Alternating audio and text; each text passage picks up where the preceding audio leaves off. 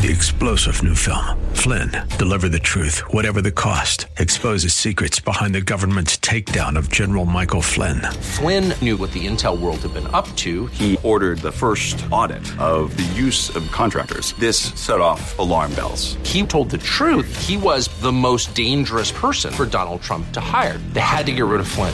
Flynn, Deliver the Truth, Whatever the Cost. Available now. Watch it today. Go to SalemNow.com. SalemNow.com.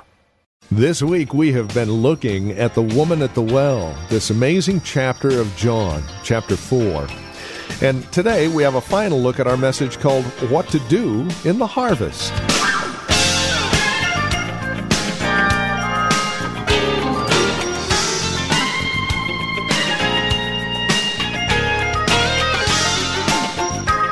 God is moving in His church. You see it all around you. But what are you to do? What is your response to this? That's the question we're asking and answering here today on Truth for Today with Pastor Phil Howard.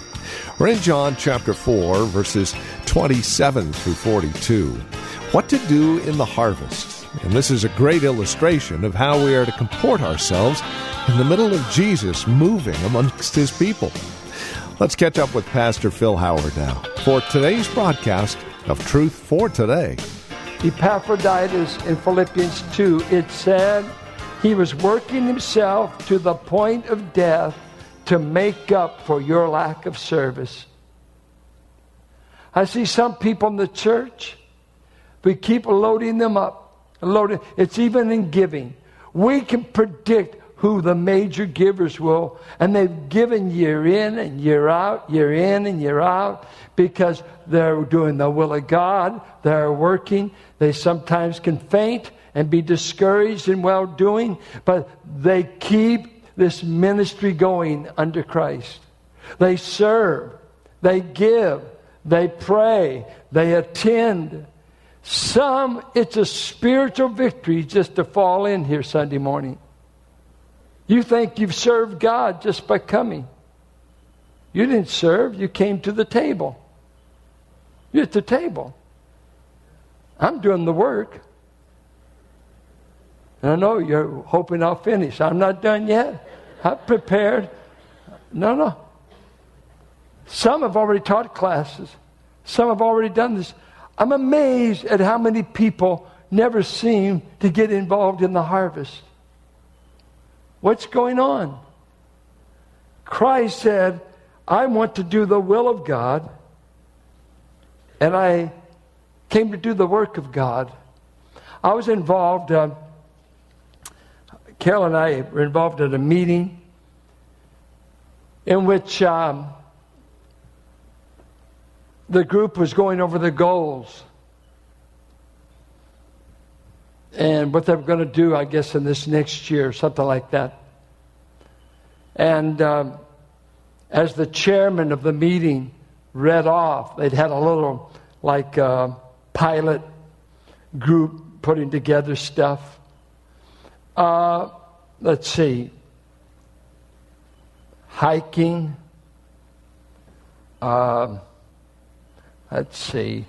Hiking. Maybe some community contact, this, that. And so as I was riding home with Carolyn, I said, did you hear anything that sounded like anything Christ died for? Just a bunch of activities that I could get at the Y, or I could get at the Elks Lodge. I didn't hear anything about prayer. I didn't hear anything about evangelism. I didn't hear anything about missions. Didn't hear anything about helping the poor. It was just kind of, let's have fun with each other. That's okay. We all need fun. We need to smile at least twice a year. But when you're in God's church, the priority of your life should become the harvest, because that's what Christ's priority is. He cares about the harvest. Now, let me read to you some concerns that Christ has about the harvest.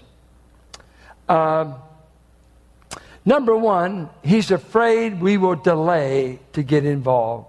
Look what He says. Do you not say there are yet 4 months, then comes the harvest?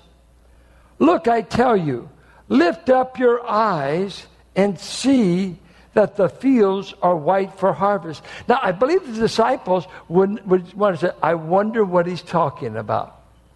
And while they're looking up, people are coming out of this little town of Sychar because they're emptying the town. They didn't see it. They didn't see it. That's why he said, lift up your eyes and see what I see. You remember Elisha had a servant at Dothan that all they could see were the enemies that were going to destroy them. And Elijah said, Lord, open his eyes. And when he got spiritual perception, he saw the armies of heaven supporting Elisha and his servant.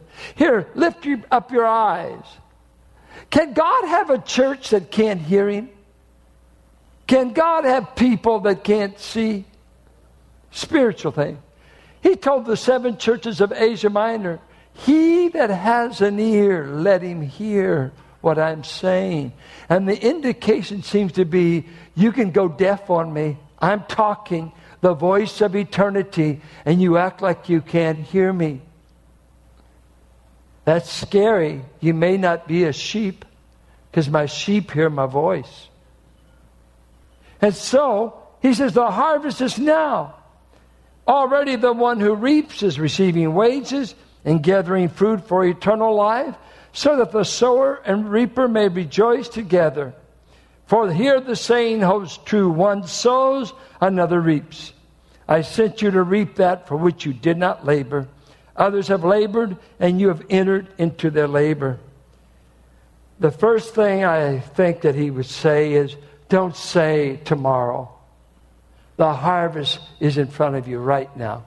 Not 4 months, right now. Delay, get rid of it.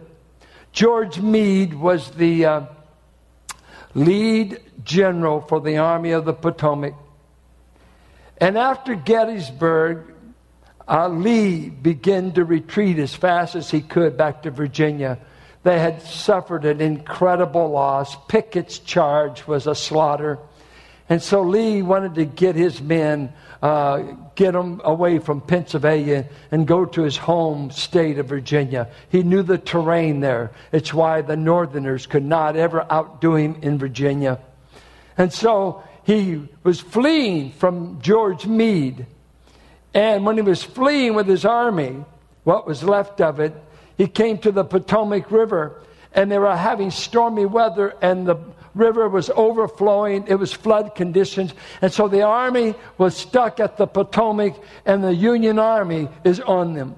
It looks like it's going to be inevitable slaughter and the end of the Civil War.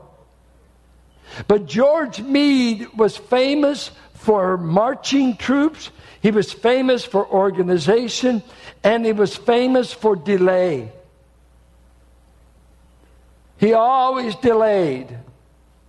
And while he delayed, the Potomac River receded, and Lee got his forces beyond the Potomac, and the Civil War went for another 2 years.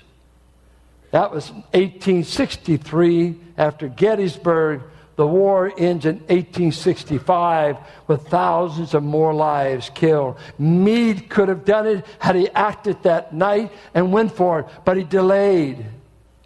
Delay was his motto. Someone finally said to Lincoln, we got a guy out in Mississippi at Vicksburg that can fight, but he likes to drink. Lincoln said, find out what he's drinking and order it for all my generals. I want someone to bring me a victory. I'm not waiting for another delay. And some of you have been delaying way too long. When do you get in this harvest? Many churches, we die with the comforts and we become in-house. Howie Hendricks used to always say, any life that all the roads go inward, and any church where everything is inward is in the process of dying. We must think outward. Delay is Christ's concern. Don't say 4 months. I read a statement on Coleridge, the famous poet, and when Coleridge His life was a tragedy of lack of discipline. Never did so great a mind produce so little. He left Cambridge University to join the Army. He left the Army because in spite of all of his erudition, he could not rub down a horse. He returned to Oxford and left without a degree. He began a paper that only lasted for 10 editions. It has been said of him, he lost himself in visions of work to be done that always remain to be done. Coleridge had every poetic gift but one, the gift of sustained, concentrated effort. Paul said, this one thing I do, not these 10 things I dabble in. It's a shame to see some of you wasting your life and not being involved in the harvest. Where are you in the harvest? He said there's sowers and there's reapers. Now, he said in Matthew, turn with me to Matthew, chapter 9, Matthew 9. I'm listening. Those who have paper Bibles. He saw the crowds in chapter 9, verse 36. And he had compassion for them because they were harassed. And that meant skinned alive. They were flayed is the word. And helpless. They were fallen down like sheep that can't get back up on their feet. Like sheep without a shepherd. Then he said to his disciples,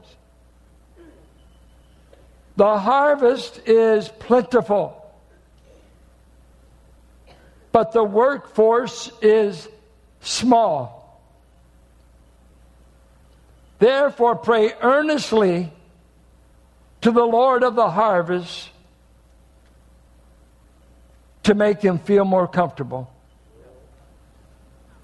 No, the word in the Greek is ek. Valo. It means thrust out, thrown in. It means just grab them by the seat of the pants and throw them in. I'm praying God will grab some of you by the seat of the pants and throw you in the harvest. Or put thorns in your bed. Do it, Lord. We don't deserve to sleep while men perish. He said, pray. So there's two things. We need laborers. And for those of you that are laboring and you're wore out and you do double duty, pray the Lord of the harvest will thrust others into this harvest. We can't do it all by ourselves. We need the Spirit of God to call them. You know, I'm tired of talking to young people about stay away from sex, drugs, and alcohol. You know what's missing for young people is let's challenge you to help your generation not go to hell.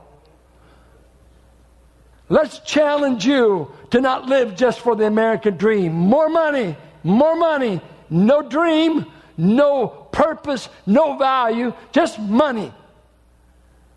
People are perishing, homes are breaking up, kids are strung out, girls stay pregnant, no one to take care of. Where in the world is the labor force?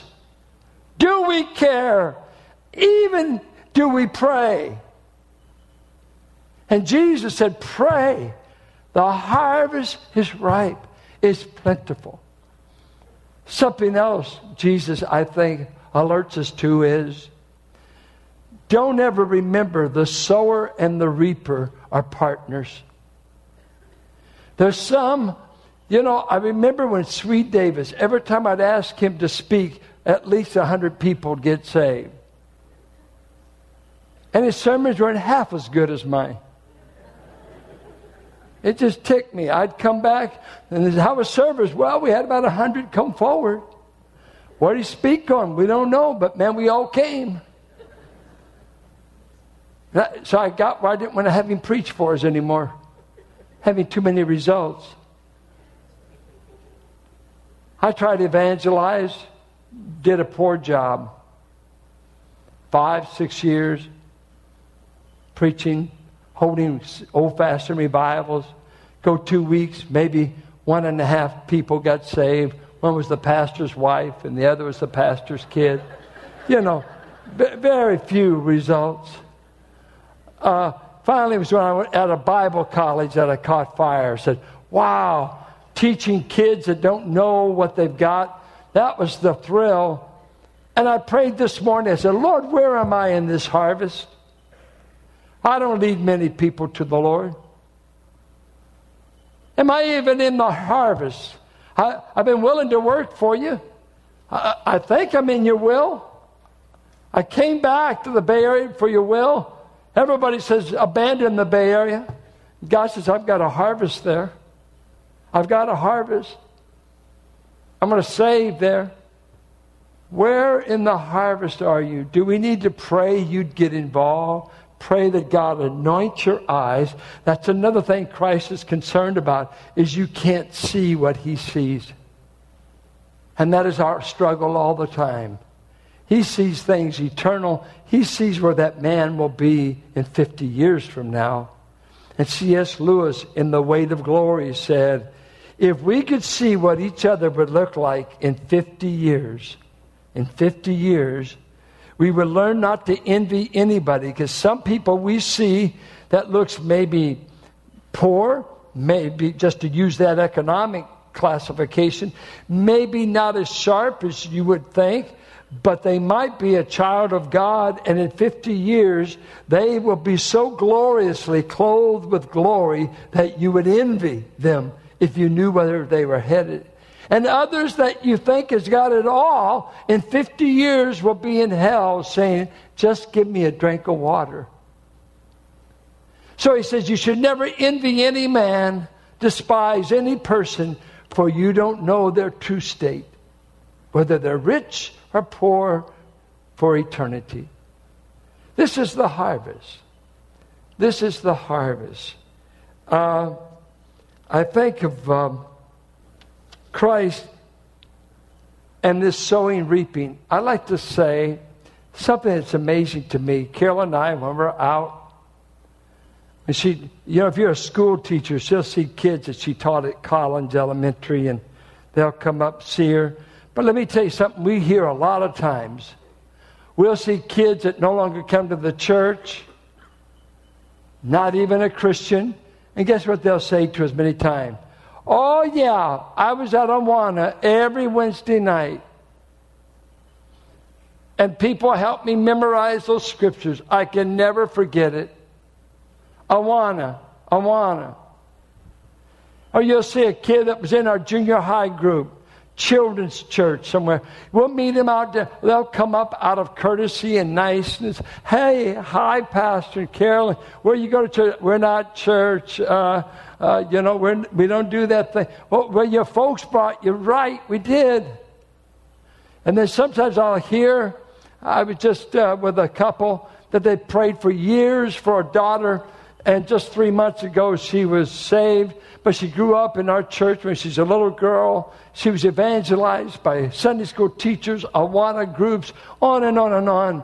And you know, the sowers take the most patience because you don't get to see the crop.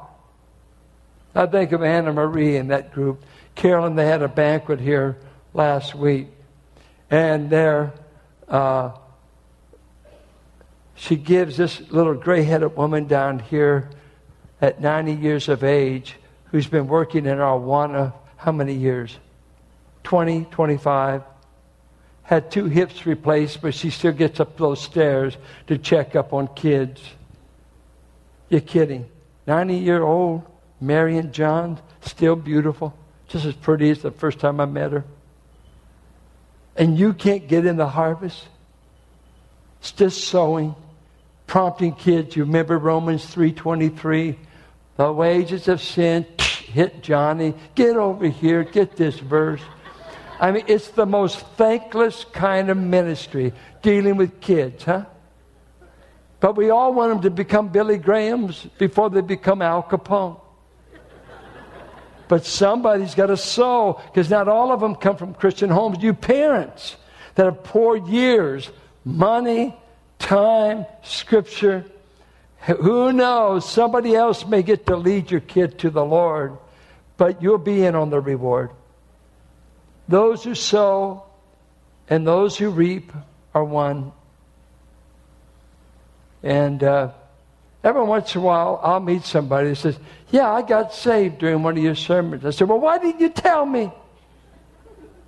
Well, it's 10 years ago. Well, I don't care. I'll take it any time. I want another notch. I led somebody else to the Lord. I want the credit. Not really. Only God saves. Preachers don't save. We preach, we teach, but only God saves, right? So all the notches are at the cross. All the notches are there. I ask you, what do you plan to do with the rest of your life? You know what, missionaries, it's a very common statement. I couldn't find just one statement, but a very common reply in missions for years has been this. It's happened many times. By the time an unreached tribe is reached with the gospel, this is one of the most common comments they make. What took you so long? What? What took you so long to reach us? My mom and dad have already died and perished without this gospel, without this Christ. What's taking you so long to get to us? Francis Schaeffer grew up in Philadelphia, and one day he's walking on the outskirts of Philadelphia, and he's walking by the city dump. And he said as he viewed the dump, he saw old refrigerators, old TVs, all kinds of appliances, furniture. And he said he just thought for a moment, it took a lot of people's hard-earned money to buy all that stuff. They made time payments. They bought this, they bought that. And he said just to think of all their investments to wind up on a garbage heap.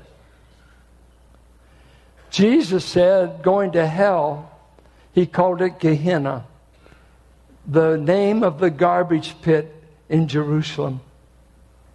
And he said, a man without Christ is headed for the garbage pit for eternity. But I've got a harvest before they ever get to the garbage dump. It's in souls in Samaria, Rodeo, Hercules, Richmond, San Francisco Bay Area, wherever. I'm going to Dallas tomorrow. George Rutenbar passed away. And I just think when I go back there seems to be a huge church about every 10 blocks. And I come to the Bay Area, where are all the churches preaching Christ? Where are the churches that have anyone attending of any size? We're a small remnant in a huge harvest. God knows we need laborers. We need prayer warriors. We need somebody's eyes anointed, that all of our pleasures will never reach the harvest. Can you say it's the will of God for me to do what I'm doing? Are you in the will of God? That's all that matters. I mean, I search my own heart. I don't even feel like I'm making a dent. All I do is preach around here and pastor a few saints. But the harvest is so huge. So many yet to be reached for Christ. This is his harvest. And it might just be one fallen, lonely, hated woman or some other person that God's appointed you to share the gospel with. And he could turn on. You know, it's amazing. Hear this, and I close. Is it not amazing that not one disciple went into the city? And no Billy Graham brought them out, but one changed woman turned a whole town upside down. Let me tell you, if God saved you and changed you, you're the labor force God wants. Go tell somebody what he's done for you, and who knows how many in the town would have come out and see a man that can give you eternal life. We're his witnesses. We're his workforce. And I ask you, are you working? And this is Truth for Today with Pastor Phil Howard. Questions, comments about the program, as always, we would love to hear from you. You can reach out to us by visiting our website, truthfortodayradio.org, or by giving us a call, 855-833-9864. If you've got a question for Pastor Phil, you can use your smartphone. The voice memo app on that smartphone is a great way to reach out to us with your questions, praise reports, and comments. Simply record your question, who you are, where you're calling from, and then email it to us, tftquestions@valleybible.org. Again, that's tftquestions@valleybible.org. And again, as always, you'll find more information about Truth for Today at our website, truthfortodayradio.org, or by calling 855-833-9864. Now, Truth for Today is a listener-supported ministry. We have friends and family members who have come alongside to financially support the ministry to ensure that it continues on this radio station. Would you be a part of that family, that friendship? We'd love to hear from you. Reach out to us again. You can securely donate at truthfortodayradio.org or by calling 855-833-9864. And then come back and join us next time for another broadcast of Truth for Today with Pastor Phil Howard. Blessed be the name of the Lord.